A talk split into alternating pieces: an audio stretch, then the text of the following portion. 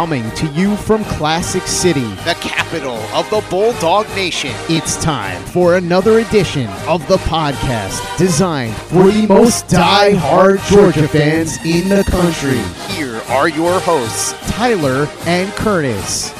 What's up, guys? Welcome back to another edition of the Glory UGA podcast, brought to you by our great friends at My Bookie. It was a big winning weekend for Charlie and I with our week four picks of the week. So I hope you guys were able to jump in on that action with My Bookie. If you haven't yet, no worries. There's still plenty of time. We haven't even hit the halfway point in the college football season. So go to mybookie.ag right now and use the promo code 200cash to get a 10% bonus on your first deposit. That's straight cash, guys, straight to your betting account. There's no strings attached, no 10 time playthrough, no 15 times playthrough. So take advantage of that while you can. And also, for a limited time, we have gotten MyBookie by popular request to open back up our exclusive promo deal with the promo code UGA to get a 50% bonus on your first deposit. That one does come with a playthrough, but if you plan on betting for a long time and plan on winning some cash, that's a that's a, also an awesome option for you guys as well. So again, mybookie.ag, either use that promo code 200cash for a 10% bonus on your first deposit or use the code UGA for a 50% bonus on that first deposit. But all right, guys, I am your host Tyler, you know that. And finally, back with me on the game recap episode is my longtime co-host Curtis. No car trouble this week. No concert this week, no mystical force conspiring against us. So the original Glory UGA duo is back yet again on a recap episode. And today on the show, we have a 49 21 victory over UAB to recap. Not the most dominant win, but still a dominant win nonetheless. So let's go ahead, guys. Let's not waste any time today. Let's dive right into this thing. And since the prominent storyline around this team over the past couple of weeks has been the slow offensive starts, I want to start with the offense. And don't get me wrong, the starts absolutely have been slow. We didn't score a touchdown on the first drive of any of our first three games. We actually only scored points at all on one of those first drives. But against UAB, the Georgia offense came out firing to open the game to take an early 7 0 lead. Yes, we did falter on the next two drives, punting on one of them, and then being stopped on downs at the UAB 23 on the third drive. But then we bounced back to score touchdowns on the next five consecutive drives to just straight up run away with the game. So, all right, Curtis, I got a very simple question for you, my man. Give me one word to describe Georgia's offensive performance against UAB. Uh, I'm going to go encouraging. All right, I like it. I like it. So, what were you encouraged about? Um, it just felt like we were more aggressive. Yeah, there were times where we had some drops and some lapse in memory or kind of, you know, bonehead mistakes, you want to say. But overall, I felt like this was the first time from start to finish that we were more aggressive um, in play calling and execution wise because you saw Carson taking more shots down the field. Yeah, we were. I think we've dialed those up. I mean, those shots have been there. Has he always taken them? I think yeah. a bit much has been made of him taking checkdowns. So I do think there's at least some truth in the fact that maybe he's more more apt to take those checkdowns and force the ball down the field. Which, if you're me, I would rather a quarterback err on the side of doing that than forcing ball into coverage, which is what some of those teams are doing, just playing really soft coverage, and you just don't want to take those chances. And I get that. But I, I do think we took more shots. Um, we left a couple out there on the field, but we also hit a couple of them. And that was you're right. It's very very encouraging to see. Now this is uh, this is UAB guys. I I understand who we were playing. But as I told you guys last week, I mean, UAB, they are not good on defense. You saw that. They were not good coming into this week. They get over 40 points in each of the last two games coming into this week. But one thing they did really well was something that we'd had issues with over the first three games of the season, and that is our offensive line allowing guys to get in the backfield, We're just picking up guys that are being aggressive at line of scrimmage and trying to penetrate into our backfield. They had 16 tackles for loss and nine sacks through their first three games. Again, I know there's a obvious gap here in overall talent, but there was also an overall massive overall talent gap with Ball State and UT Martin, and they were doing some of those things, was being disruptive in our backfield. But we held them to one tackle for loss and one sack in this game. Now I love that to be zero sacks, but they were a pretty disruptive defensive front over the first two games of the season, and we did not really allow that to affect us in this game. So that's encouraging. So the offensive line maybe start to put it together, Curtis, a little bit there. Uh, the rushing attack, you know, after the Ball State game, we were held under 100 yards rushing for the first time since January 1st, 2021, over 30 games. I came on here, I was kind of freaking out. I'm not gonna lie, I'll own that. I was kind of freaking out. Like that, people were concerned about Carson and Mike Bobo. And I'm like, I'm not concerned about those guys at all. I'm concerned about this rushing attack. But we now put up over 180 yards rushing for the second game in a row, average over five yards per rush. Love to see that. I think that you mentioned it, Curse, the passing game starting to click. I like that. I think encouraging is the right word. I had, I had progress, but encouraging, same concept, right? So yeah, I think it was a, a yeah, a, a, very encouraging performance where we saw a lot of progress from this Georgia offense. Now we need to do it against a better defense, obviously, but still, it, this was a step in the right direction because we were not doing some of the things that we did on Saturday against UT Martin, against Ball State, similar caliber defenses. So I will take what we saw there. We took strides. We're making progress. We're moving in the right direction. Now it's just a matter of continuing to build on that, and hopefully, maybe I don't know, dude, getting some people healthy. That'd be great too. So it, it still wasn't the fastest start we've gotten out to Curtis, but I would say it's it was faster than any previous game. Still only put up seven points in the in the first quarter, but we ended up putting up 28 in the first half total. And we did though, Curse, end up putting up a season high 582 total yards of offense, 31 first downs, man, for 29 last week, 7.7 yards per play. Just a big time offensive performance here. So like those, those are elite numbers. Yeah, I know it's UAB, but again, we're taking strides there. But what was the difference this week, Curse? Like, how were we able to take those strides in week four? What was going on? Um, well, the one thing I thought that really stuck out to me is we I thought we did a better job of not being stubborn, running right into the middle, because you know, especially against some of these teams like um, UAB, they're not gonna they're gonna stack the box as much as they can. Um, they're gonna be aggressive. The, what, exactly. what do they have to lose? In the first couple games, we were still trying to run up the middle, and we were getting stuffed a lot, getting behind the chains. And uh, it was frustrating as fans. Uh, and it felt like this this game we did a better job of attacking on the edge. Yeah, I do agree that. And I think we started to see a little bit of that against South Carolina as well. I think Daijun Edwards coming back is a big part of that. And just his vision, man. Like it's a different animal. I'm not saying that that Kendall and Roderick aren't good players. They're, they're good players, but the level of vision that Daijun Edwards brings to this offense in the backfield and also his ability to get skinny in the holes, make guys miss in the hole, it makes your offensive line look a lot better. But I, I do want to give some credit to the offensive line, Curse. I think the offensive line, I don't know if I want to use the word gel yet, but I think we're getting closer to that, right? Are you seeing that? I do. You know, there was a couple plays still where they were getting stonewalled or pushed of back, course. but for the but for the most part, I thought we did a lot better job of consistently getting better push, giving Carson time in the pocket, um, which we've done most of the year. But I felt like in the run game, especially, they did a much better job, especially in the red zone because that's where you saw it show up a lot. Yeah, absolutely. We're still not where we need to be, but we're making progress. And that to me is the moral of the story. That's the storyline to me coming out of this game is we're not where we need to be. We're not playing to our standard yet, but we're getting closer to that point. And I think maybe you, you could argue in at the end of the day with those final numbers, maybe our offense did ultimately overall play to its standard, but there's still inconsistencies there that we've got to clean up. And you're never have a perfect performance, but I do think offensive line's playing better. Um, I I think Earnest Greene Curtis, we've been very critical of him. He's still not there yet. I thought he played his best game on Saturday against UAB. Did you see what I was seeing out there? Um, yeah, I did. I thought across the board it was much better for him. Yeah, I thought we I thought he was getting more movement. He honestly, Curse, the first couple games it seemed like he was kind of lost in pass pro. At times didn't know who to block and was really not I don't say hesitant, but a step slow in getting into his kick set and that got him beat a number of times. And he's getting better. And that's that's what you expect from a young guy like that. I mean, I know he's a talented player. I have no question about that. It's just a matter of him getting up to speed.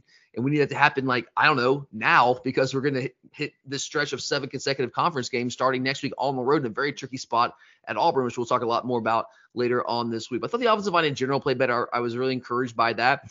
And here's what I like to see the most, Curtis.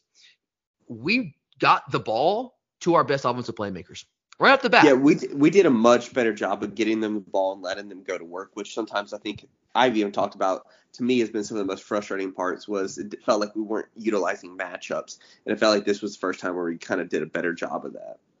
Yeah, you could tell. You know, we the past week or uh, what two weeks or so, we haven't really done a great job of. We, we, we got Brock involved more in the second half of South Carolina. Ball State, we just basically forgot the guy was out there, or you know, Kirby said after the after the UT Martin game, well, we're actively trying to not. You know, always feed him the ball because we want to see what these other guys can do. We know what Brock can do, but then you go, go out against Ball State and guys just not really touching the football. I know he's been kind of banged up a little bit. We got him more involved in the second half against South Carolina, which I think was one of the differences in that second half. But we came out just feeding the ball to Brock Bowers because of course you're going to feed the ball to Brock Bowers. I think you make a strong argument he's the best player in America at his position. I really truly believe that. And he is clearly our best playmaker with all the injuries we have on offense. You've got to feed the guy the ball. I know that every game that we go into, every single defense at the top of their game plan is stop Brock Bowers. But that's been that way since day one, Curse's freshman year. And he still finds a way to make plays. And I want to give Mike Bobo credit here. I thought he, because he knows, look, people are trying to do everything they can to take Brock away. So if you if you put him out there just running, you know, post routes, or you have him running fade routes on the goal line, he's going to be double teamed. That's going to happen. So we're doing some creative things to find ways to get him the ball.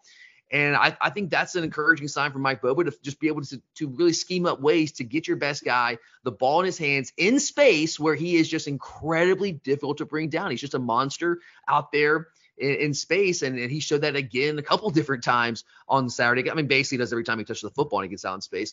So I think getting the ball to him, to him, and not just him, I think you know getting Dominic Lovett involved in explosive play in the first half. I would like to see that because this is a guy that he's been good. He's he's made some plays for us, but I'm waiting for him to have that breakout moment. Aren't you, Curtis? Still waiting for, to see that from Dom? I am, yeah. And I think that we are trying to scheme up some of this. And there have been some some plays that we have dialed up that were there, and whether for various reasons we weren't able to convert, whether it was you know getting pressure on Carson, Carson taking a check down, whatever it might be.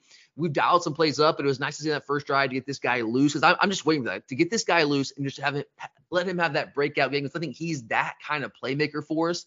So getting those guys the ball, getting Daijun involved in the offense early in the, early in the game, I, I, think that was one of the things that helped us get off to that fast start. Is like, hey, you know what? I don't know, just put the ball into your best player's hands.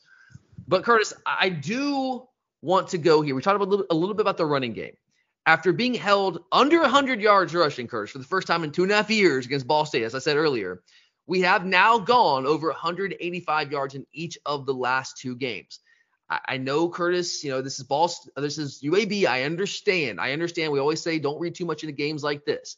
But we also have a conference game thrown in there against South Carolina. So let me ask you now, Curtis, as we head into this stretch of seven consecutive conference games, how confident are you in this running game moving into the heart of SEC play?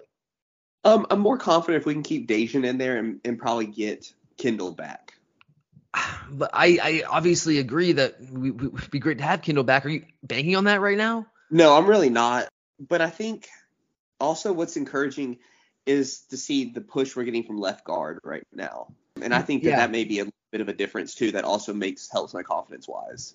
Yeah, Fairchild's a guy I thought played really well in this game. Yeah, and then Morris too when he came in there. yeah, when he came in, yeah. I like Morris, dude. I think he's gonna be a really good football player for us here.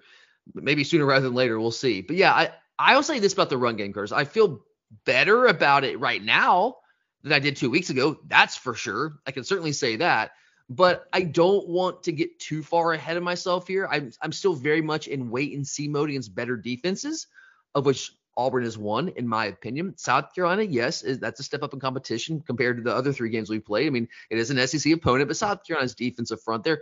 I mean, TJ Sanders is playing really good, number 90, if you guys remember him from last week. It's a good football player, but their front six is not not an elite front six by any stretch of imagination, really not a particularly good front six, to be honest with you. Auburn is going to be the best defensive front that we've played by far. It's going to be on the road. Uh, we're going to have tough time communicating. We know what that stadium's like. So I'm very much in wait and see mode. If we can leave Auburn, Alabama, rushing for another 150 plus yards, five yards per carry, I'll feel really, really good about what we're because I think that Auburn defensive front six is, is a good unit. Not dominant, but they're certainly the best that we'll have faced to this point. Eugene Asante is an animal out there right now. So I'm I'm very much in wait and see mode. But again, I am encouraged. Going back to your word for the offense, because I'm encouraged by what I've seen the last six quarters. The first three quarters against South Carolina, not so much. The second half, yes, and then all four quarters last night, I thought that they played very, very well. So I think we're starting to make progress. We're making those strides, as we've said. I just I'm not ready to say that we are there yet. I'm still very, very concerned about the depth at running back, Curtis. I mean, Daijun, yes. I mean, he's awesome. He's been playing great for us. Just what a God, what a luxury to have a guy like that, a veteran like that. But he's still sporting that brace curse. I mean, I, I don't think Daijun's 100% right now. And, you know, he's just one play away, knock on wood, from him going out. It's like, dear God. What did you make of Andrew Poggers? He got some carries in the first half. He kind of been MIA for the better part of the last two games. Um, I you're seeing it. You're seeing little bur- little burst of it at times, but I think that he's still I don't know. It seems like his vision isn't as good as it maybe. We to remember he basically think, didn't play football at all for an entire year. Exactly, and I think know. that's the one part um, is getting used to the hitting. Again, and then just seeing the field. Yeah, I will say this for him.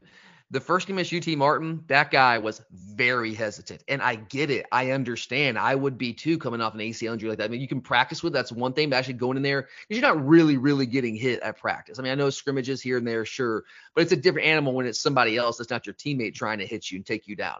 He was clearly hesitant in that first game. He was not explosive. He was not flying through the holes like he needed to. He wasn't hitting the holes like he needed to.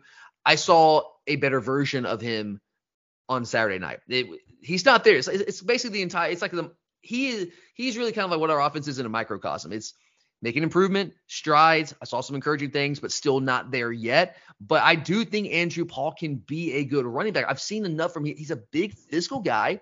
I think he's got good feet. It's just a matter of him trusting the knee and getting more confidence and getting more reps out there. So I was actually excited to see him not only get reps, because he basically was not even getting reps the last two weeks, but see him get reps and also get reps in meaningful situations. That's showing that kind of trust in him. That is a confidence booster for a guy like that who needs that. That's what he needs right now with the knee is he needs confidence. So I was excited to see that.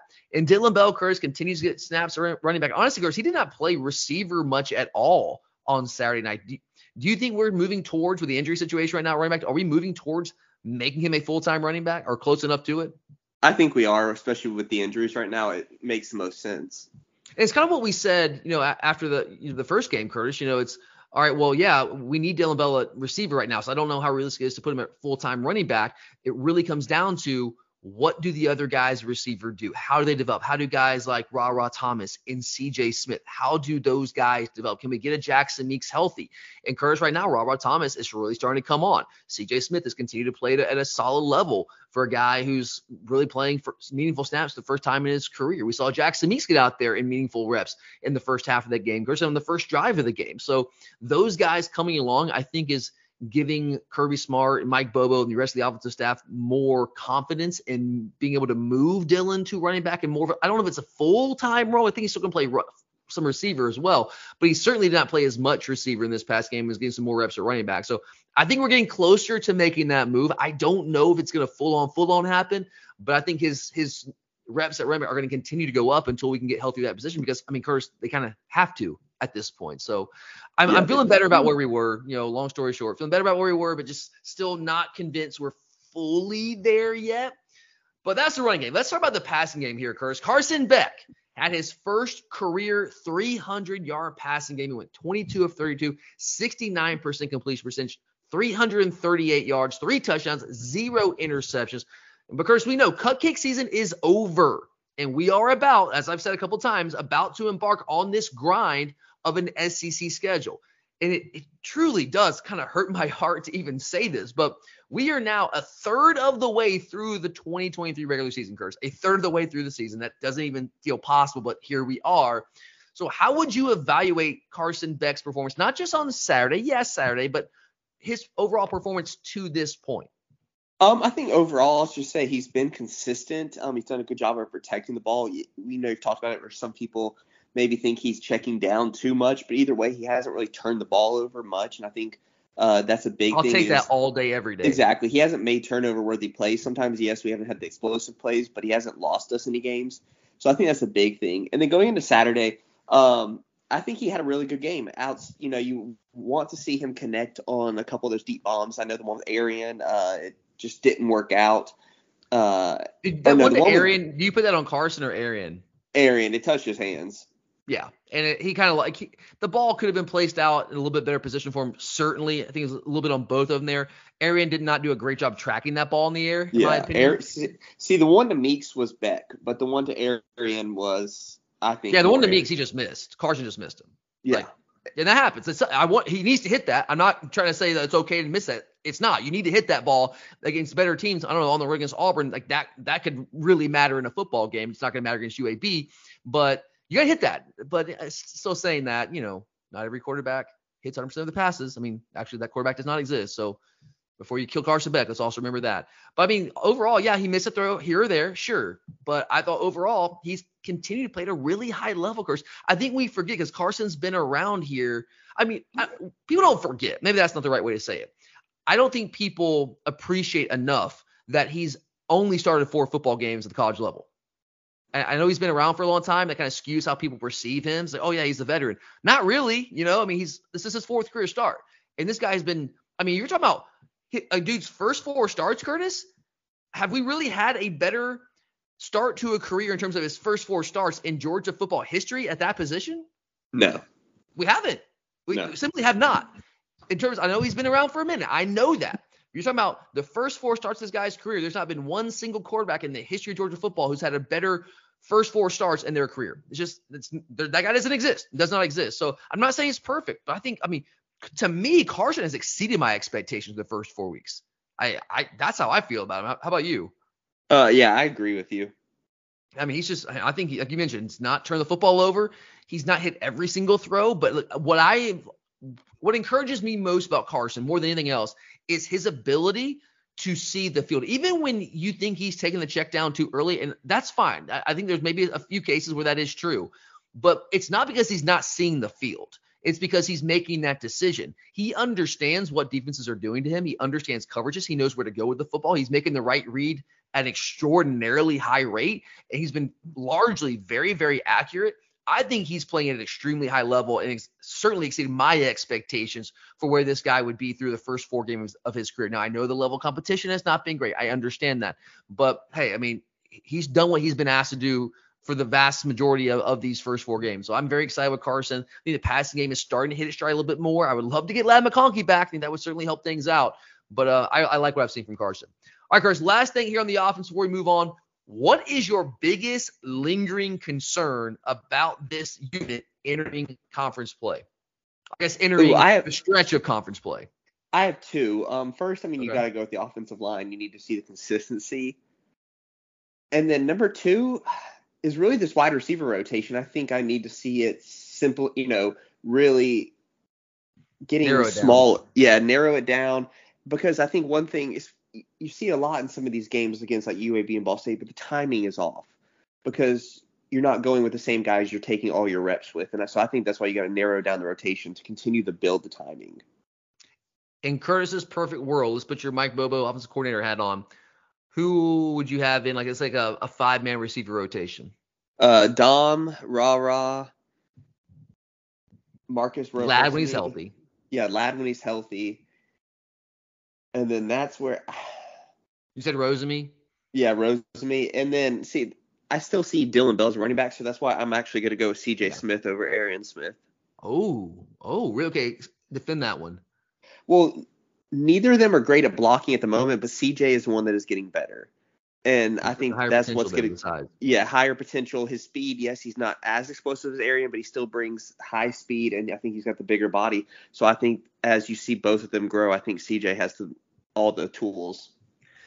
Yeah, I, I'm okay with that, honestly. I, I think for everything you said there, I think CJ Smith is going to be a really good football player for us. And he's very comparable to what Arian Smith brings. You're exactly right. He's very, very comparable to what Arian brings in terms of his ability to be explosive down the field. And he's hit a couple of those explosive plays for us. And he is not a great blocker right now, but he has the body, the size, in my opinion, to be better at that than Arian does. And just it's that simple to me. It's hard to keep Arian Smith off the field though, because while he there are some limitations with him on the perimeter in the, in the blocking game, which is a really important part of what we do offensively, especially with the, art, the amount of RPOs that we're running right now he is just a playmaker like waiting to happen. You know, he's he, he is, of course, like he's a big play waiting to happen. You know what I mean? Yeah.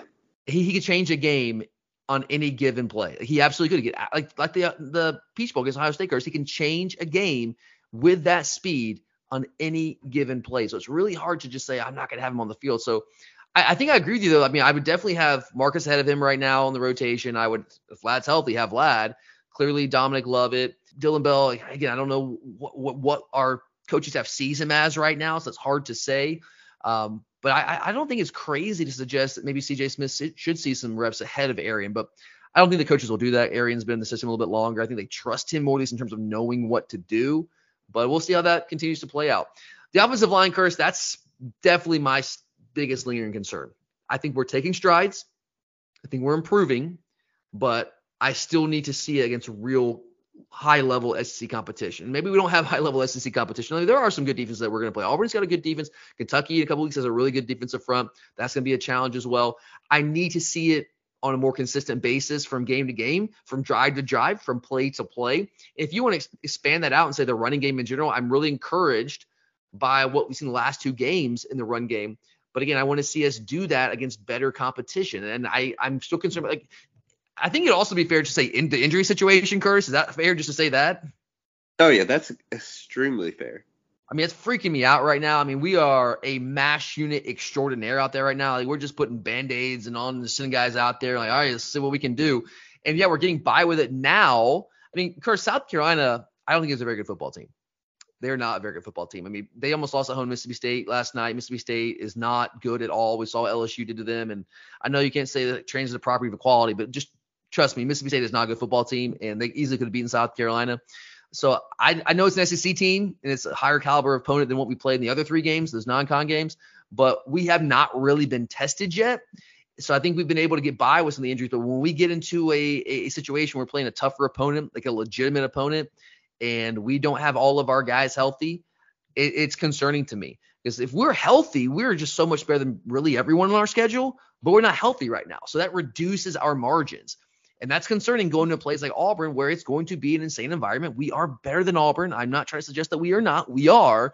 But again, when you have a lot of these, like Curtis, like if Mykel Williams out again, like I know Kirby said he should be back this week, but I mean, he said that about Ladd like week one, and Ladd's still out. So if Mykel's out, if Javon, we don't know what, I mean, maybe he'll be back. Hopefully he should be back. He almost went last week in South Carolina, so I think he'll probably be back. Who knows what's going on with Ladd McConkey? Uh, don't have a Marius Mims. I mean, Curtis, we're talking about impact players. We're not talking about like just some random guys there. We're talking about big time dudes. The running back situation, these guys are out, and that reduces our margins. Like you can say, yeah, Georgia's roster is better. It is better than all these other teams. But how much better is it when we have all these guys out? I think it's still better, but it's not as much better. And that reduces margins when you're on the road in a tough environment like Auburn. That that can make a difference, man. That can make a difference. So the injuries really probably is what has me most concerned more than anything. But if we're going to pick a position, I would say the offensive line.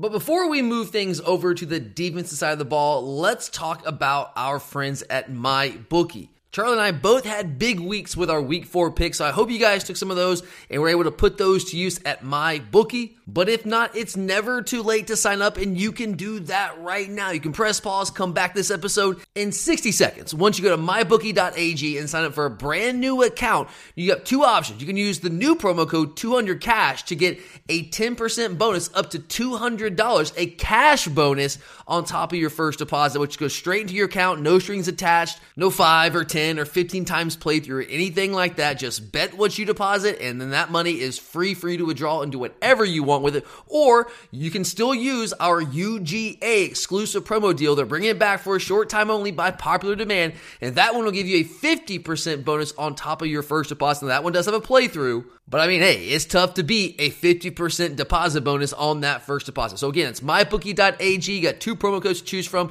200 cash for that 10% cash bonus with no strings attached, or UGA to get a 50% bonus on your first deposit. So take your college football Saturdays up just one more notch and bet anything, anytime, anywhere, only with MyBookie.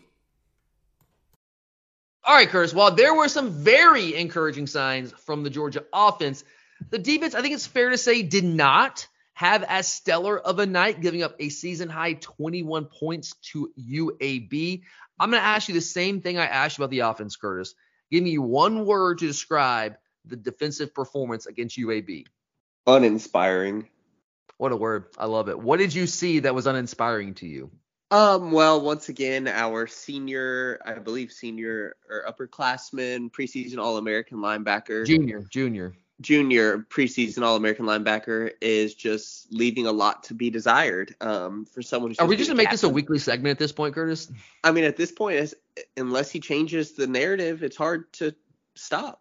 No, I, I'm not blaming you at all. I mean, it's just, it's just, it seems like it's become that way for us, and it sucks. It is because, especially because it's it's it always happens at big moments. You see it um slow to react to covering the tight ends out of the backfield. Um, to you against, you could tell UAB saw that on tape. They're like, hey, if he's Yeah. in the game, we're gonna throw the football. We're gonna get guys mashed up on him. exactly, and that's UAB. So other people are going to do that with more talented people that could hurt you just as much and in bigger moments. Yep. Yeah, I was um I was it's it just sucks to be in a position where I'm in the stands screaming to get this like you said preseason all-American first team guy out of the game because they're picking on him in pass in, in pass coverage. And that, I, I mean, of course, like what if he's in the game? That's he what he where he excels is between the tackles, right? That's what that's where he's really good. That's his strength. In space, he's borderline lost, and if I can see that, of course, Trent Dilfer and the UAB coach staff can see that as well. Alex Mortensen, the offense coordinator, yes, of course they can see that, and they saw it and they tried to exploit it, and they did exploit it, and it's like, dear God, like, and that's you're right because I knew that we were going to lose that game, but it's like this is not okay because when this is put on tape, every other team is going to see this, and they have much better players than UAB has, and that could create a lot of issues for us when the margins are smaller. So yeah, I don't know, man. Like, what do you do though? What is your what is your solution here? You, you um, you're good. I mean, I don't know if you can really bench him, but you can start doing what we did at times with people like when you had Reggie Carter and stuff, where yeah. they may get be the starter, but they don't need to be out there much.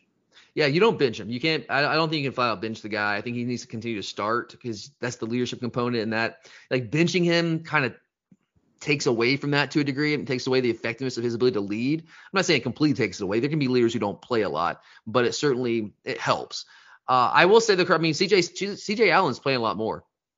He is, and he's you're seeing him flash when he is. Yeah. Oh yeah. I mean, he's he's still young. He's still learning. He still needs that experience. I'm I am glad that he's been able. Like I hate playing games like this. I freaking hate it, man. It sucks. But in a situation like this, when we have a lot of young players, a lot of injuries, also kind of played in our advantage in this context this season.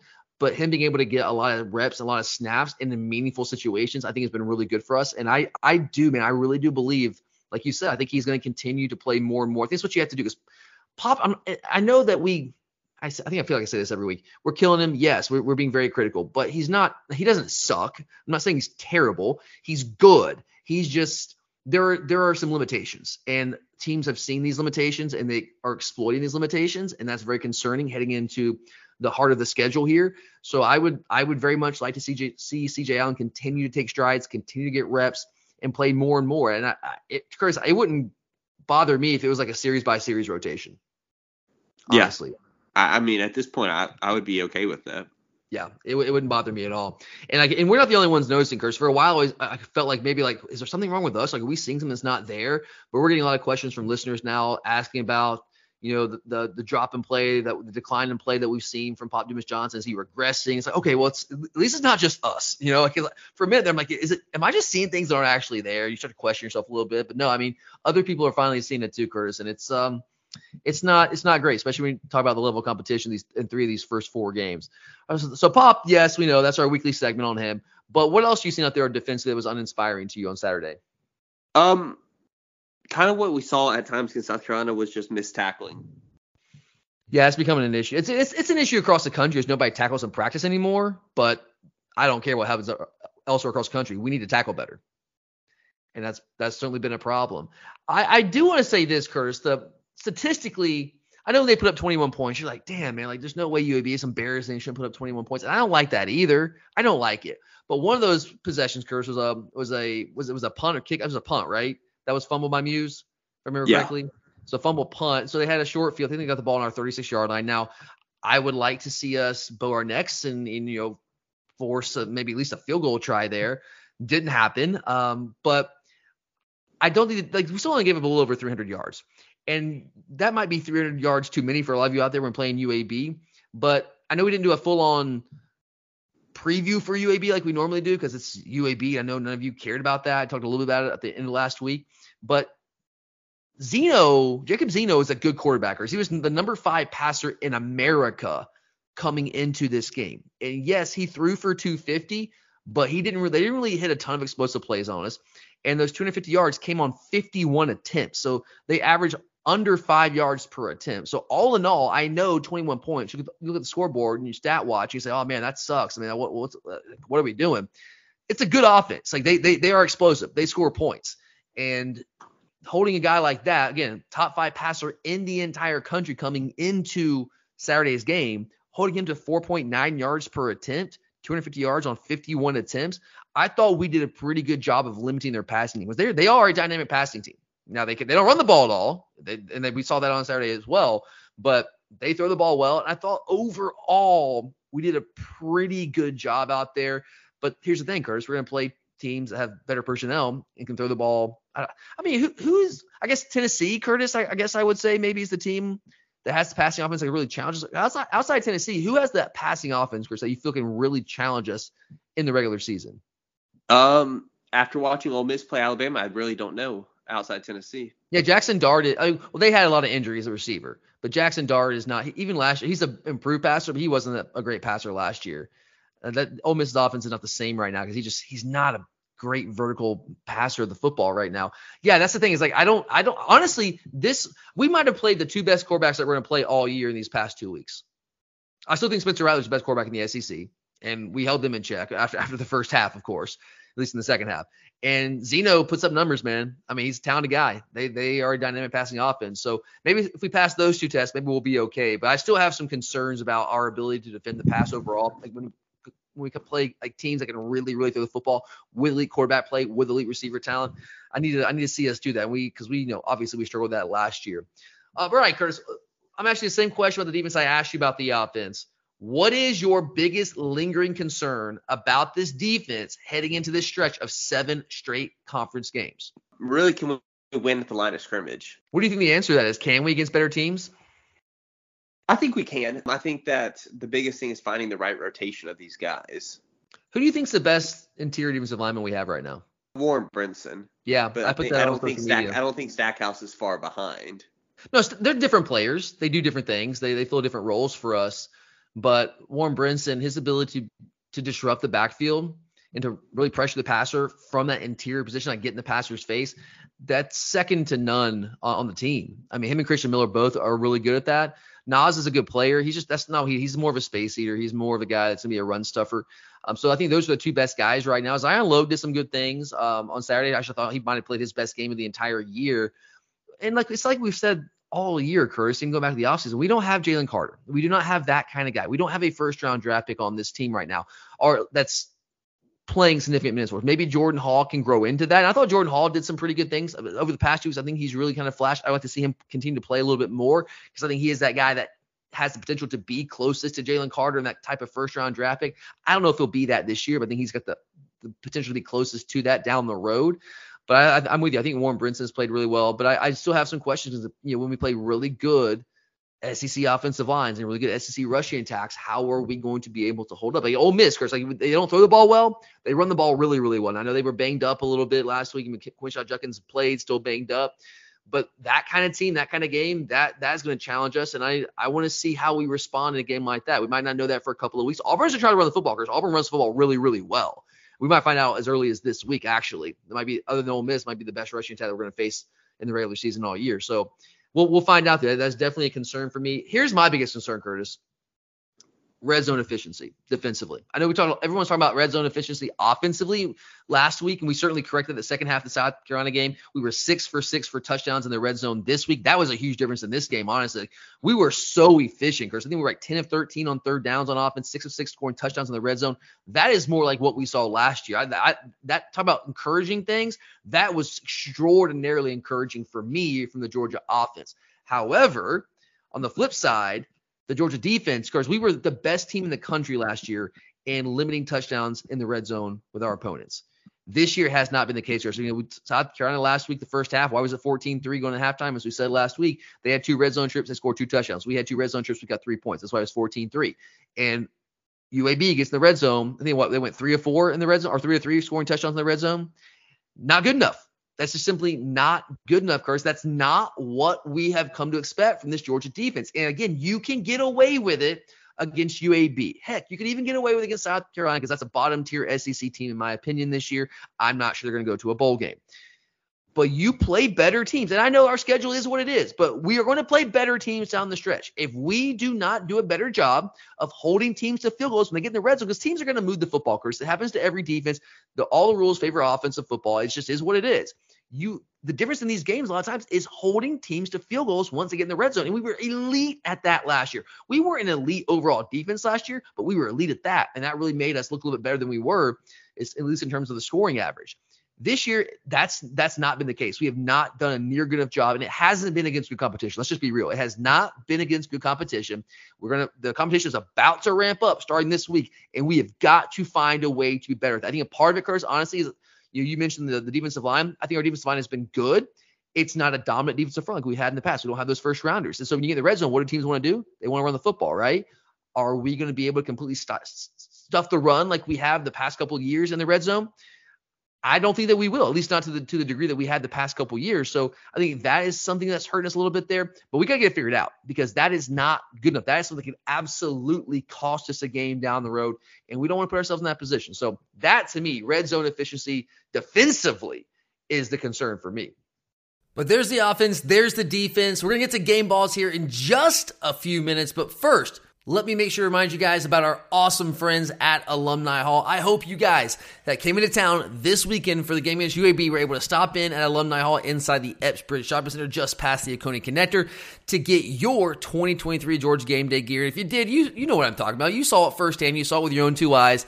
It really is a Georgia fans paradise. Not only do they have the best selection of Georgia gear that you're going to find anywhere, not only do they have all of your favorite brands, not only do they have gear that you quite literally will not find anywhere else, they also have the best customer service around. And guys, that matters. If you need help finding something, if you want them to check on a size in the back room, if you want them to check their warehouses, if you just want someone to treat you with some kindness and respect, Alumni Hall is the place to go because they do it right. They do right by you. They do right by me every time I go in there. And if you shop online, if you've never experienced this, it's hard to explain it, but when you get the box in the mail, it is like Christmas Day. It's like you're opening a Christmas gift. The way that they stuff it with nice little touches and care. It's just, it's just the details, guys. It's the details that matter, and nobody does it like Alumni Hall. So make sure to stop in today at Alumni Hall inside the Epps Shopping Center or online at alumnihall.com because Alumni Hall is where the Bulldog shop.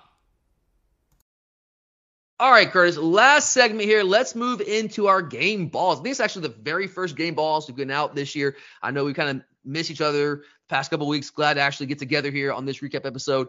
So we got some game balls, man. So uh, you guys know I'm not gonna. Usually we give out like three each every after every game. I'm not gonna put a number on this year, Curtis, because sometimes there might not be three guys that we want to give a game ball to. So we'll just kind of leave it open ended. You can do three, two, one, four, five, however many you want to do. But I'll let you have honors with the tee box here, man. Who you going with first? I uh, got to go with Brock. Um, I thought, you know, we did a good job getting the ball and putting the ball in his hands in a situation to make him successful. And then you also saw just how special he is, especially after the catch.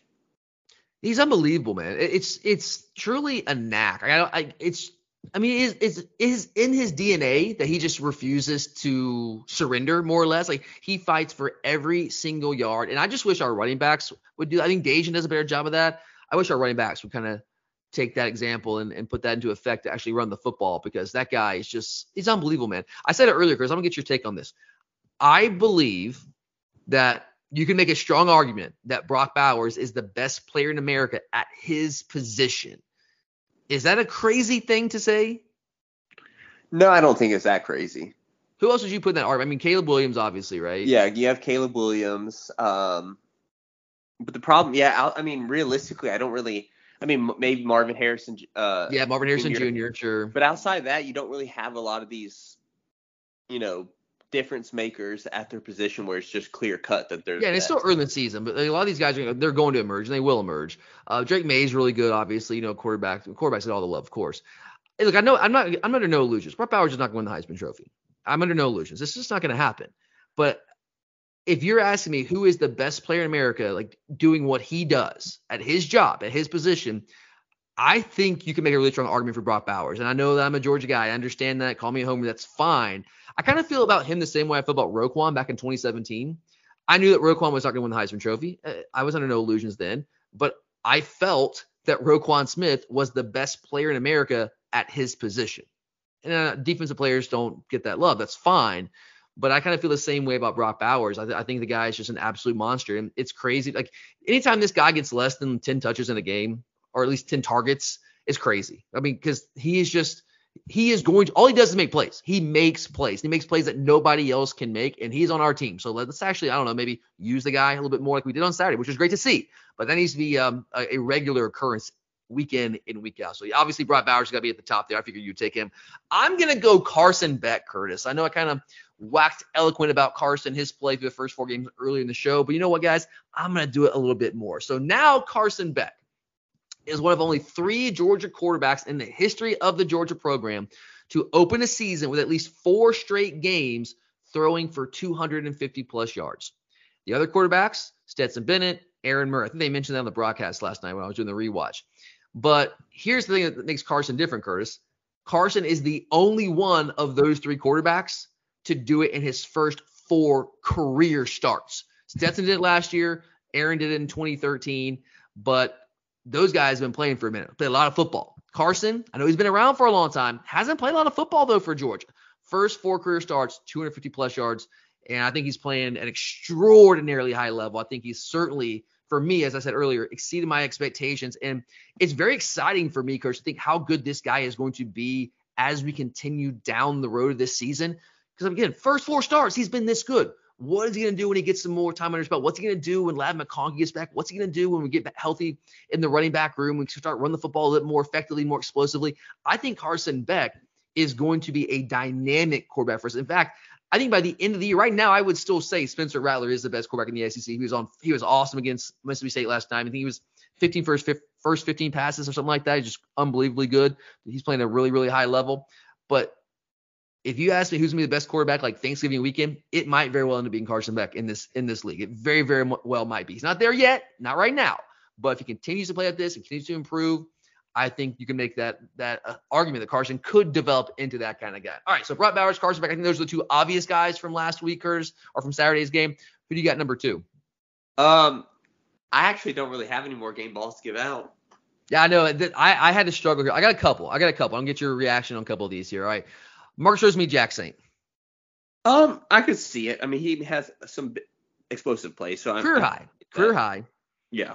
Six yards short of 100 yards, 94 yards receiving, three three catches, 94 yards receiving. And look at now, are, are all those Marcus is doing, or is this you know him finding himself in the zone there, or finding a good matchup and Carson hitting him? I don't care. Marcus Rosemy-Jacksaint is a good football player because we know what he can do on the edge with his perimeter blocking. We that's well established. But I've I've maintained for a couple years now. I think Marcus has more in the tank as a receiver. I think we're starting to see that he's fully he's been fully healthy. I say I know he was healthy-ish last year, but he just seems different. The back half of last year and this year, I think this guy can be a legitimate receiving option, a receiving threat for us in a way that he hasn't really been. He's kind of just been a role player out there blocking the perimeter, a very valuable role player. It's a huge role in our offense. But I think he can actually be a playmaker in the pass game, and we started to see signs of that over the past couple of weeks. I'm really excited that he's back in the team. You know, he wasn't going to play last night, Curtis. I heard a little birdie before the game say, or on Friday night, Marcus might not go. And I was like, dang, man, I don't know if you noticed, Curtis, he was not that he didn't start the game. And I know some people are sitting around me uh, in my seats there, asking like, what's what's going on with Jacksaint? Like, what's going on? I'm like, uh, he's not 100% healthy, you know, whole thing. But he he went out there, he played because that's what Marcus does. He's a tough dude. And there's another really just a player I'm really glad it's on our team. Just a, a, really that he's a Georgia football player. Like he epitomizes what this program is about. So gotta love Marcus there. Uh, we talked about him a few minutes ago there, Curtis. Warren Brinson had our only sack of the game. Uh, you and I, I was going to ask you if you felt like he was our best defensive lineman because I believe he is. I know you already answered that question. So I think Warren Brinson I'm not going to say it was like, you know, an incredible game for Warren Brinson, I thought he did some good things for us. He continues to do really good things for us on the defensive line there. So he kind of flashed me. So I get him a game ball. And here's one that's kind of off the radar, Curtis. Don't look now. We were talking about, you know, CJ Allen getting some more reps in the rotation inside linebacker. What about Xavian Sorey, Curtis? Ooh, now I did. He did seem to bring a lot to the table. Xavian Sorey against South Carolina, he flat ran like because uh, he's getting some some play in the third down package, right? And he flat ran over their right tackle, like bull rushed him and just completely ran over him. It was about to be a sack, but the Rattlers, you know, just playing a high level right now, got rid of the football. But I mean, he showed me something at South Carolina, rushing the passers. I knew he had in him, but he's he's always seemed kind of like he was thinking too much on the field. You know, when he got out there, it's like he's just a, a step slow. I was like, I know you're a better athlete than that. I know you're kind of thinking, you're hesitating he's not doing that right now, Curtis. He's just going out there and playing. And I know he didn't, know, he didn't play a ton on Saturday, but when he was out there, he flashed to me. When you, you don't play a lot, and I notice you when you're out there, that means you're doing something right to me. And that's two weeks in a row where he didn't play a ton of snaps, but when he's out there, I I see him. and I notice him. And he's making plays silent sideline in a way that, you know, the guy that we talked about a little earlier with our weekly segment is not doing on a consistent basis. So this is a guy that I'm really excited about because you know we need we need to have four guys that we really really trust at that position. And I think we have a ton of talent that spot. I mean, in terms of overall talent, it might be the most talented overall room in the entire on the entire team. But how many of those guys are ready to play right now? Eh, that's the question. Obviously, EJ Lightsey's injured right now. Raylen Wilson was injured. He's been back for a couple of weeks. He's still working himself back, and you know he lost a lot of practice time there. But if we can get Xavian Sorey playing at that level on a consistent basis, okay, let's go. Because you got CJ Allen and you got Xavian Sorey, one-two punch there uh, off the bench at inside linebacker, and maybe he's a guy Kurt starts to take some of those snaps at inside linebacker as well. If he can play like that, maybe you start feeling more comfortable. I don't want to say again, not benching Pop, but maybe reducing his snaps there. So I think Xavian Sorey rushing the passer, running side on the sideline. I start, I'm starting to see some really, really good things from him. So I, am very excited about that. I think he's a guy. I'm, he's just it's taking a minute for him to get there because he, he, was really more of a passer coming out of high school, but he's starting to learn how to play that position. He's starting just to, to go out there and run, react, and play. And that's the beautiful side because he's got talent. Man. He's always had talent. It's never been the question with him. It's just a matter of like finding the position for him and teaching him how to play that position, getting him comfortable and confident in that position. And I think now we are starting to see that. And I think as the season goes on, that guy is going to end up playing more and more of a role for our defense. All right, Curtis. Well, that's it. UAB. Again, not a ton to break down here because we, we always say this when you talk about games like this, there's only so much you can take away from a game like this. But this is the last one, guys. Because again, we've got seven consecutive conference games, eight consecutive Power Five games the rest of the way. So we're to get some big time competition here, and we'll have much more to break down as the season progresses. But any last words here, Curtis, before we get out of here? No, I think we got it. Ready for a big SEC matchup against Auburn this week. Yeah, Curtis and I, we will be in Auburn. Hopefully, some of you guys will see you guys there as well. Uh, the cow pasture, I guess it'll be waiting for us. Not my favorite trip, but you know what? Let's go watch the dogs pull out this dub against Auburn and then keep that streak going against the Tigers. All right, guys, that's all we got for today. We will be back later on this week. The Week 5 mailbag episode will be up on Tuesday evening for you guys. So if you haven't sent your questions, there is still time to get those in. You can hit us up on Twitter's at glory underscore UGA. You can find us at Glory UGA Podcast on Instagram, or you can email us at Glory UGA Podcast at gmail.com. If social media is not your thing, then I will have our Auburn game preview episode for you guys on Wednesday night, and then Charlie and I will wrap things up with our Week 5 picks of the week on Thursday night. So a ton of great content for you guys the rest of the week. Make sure to keep on coming back for some more great Georgia football coverage. But thank you as always for being here, guys. We appreciate you. For Curtis, I'm Tyler, and as always, go dogs!